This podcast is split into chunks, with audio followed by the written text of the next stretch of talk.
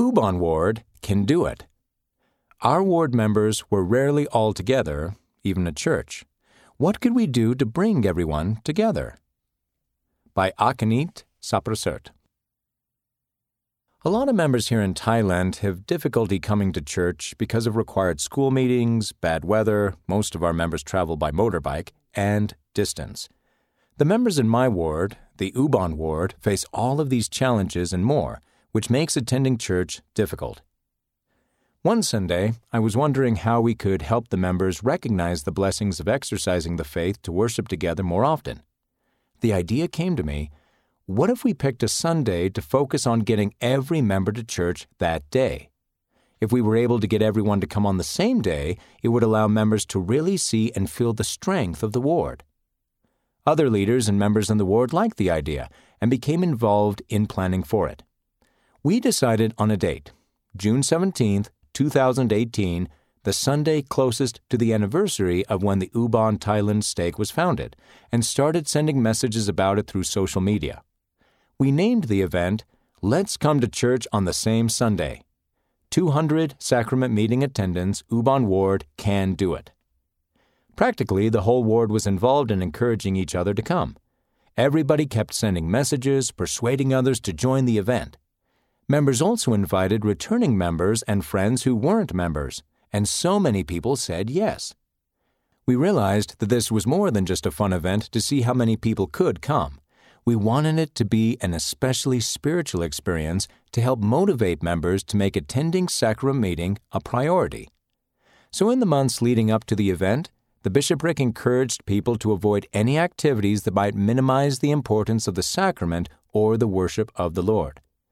We even made bookmarks to help people remember the event and the spirit that we knew would be there because of everyone's efforts to attend. The bookmark had the name of the event and also a scripture. I have said, Ye are gods, and all of you are children of the Most High. Psalm 82, verse 6. We chose this scripture because we wanted everyone to realize that they are children of God and have the potential to be like Him. Members planned for a long time to all be able to attend on the set day. Finally, the day came, but so did obstacles. It rained heavily the evening before and continued raining all through the night. Another obstacle for some members was that an important school meeting was happening at the same time as church. We asked everybody to pray for these obstacles to be removed or overcome. At about 7 o'clock a.m. Sunday morning, the rain stopped, and when we arrived at church, we found those families who needed to go to the school meeting. When we asked them about their other meeting, they said, We have to come to sacrament meeting first. It was a great testimony to me of the importance of the Lord's sacrament. Members brought a lot of friends and neighbors to the meeting. One sister in the ward brought eight friends who had never been to church before. As more and more people arrived, we needed to open the overflow room. The count of the sacrament attendance was 215 people. All through the meeting, I could feel that the Holy Ghost was with us and that God helped us to be successful in this endeavor. After this amazing Sunday, the number of people who regularly attend sacrament meeting increased. This included three Melchizedek priesthood holders who began attending church regularly with their families. One family even had two of their children baptized and confirmed the following month. Our stake leaders saw what a good experience this was for our ward and decided to hold a similar event. For the stake event, the members in the stake each made a commitment to attend their own wards on the same Sunday. The event also had great success throughout the stake.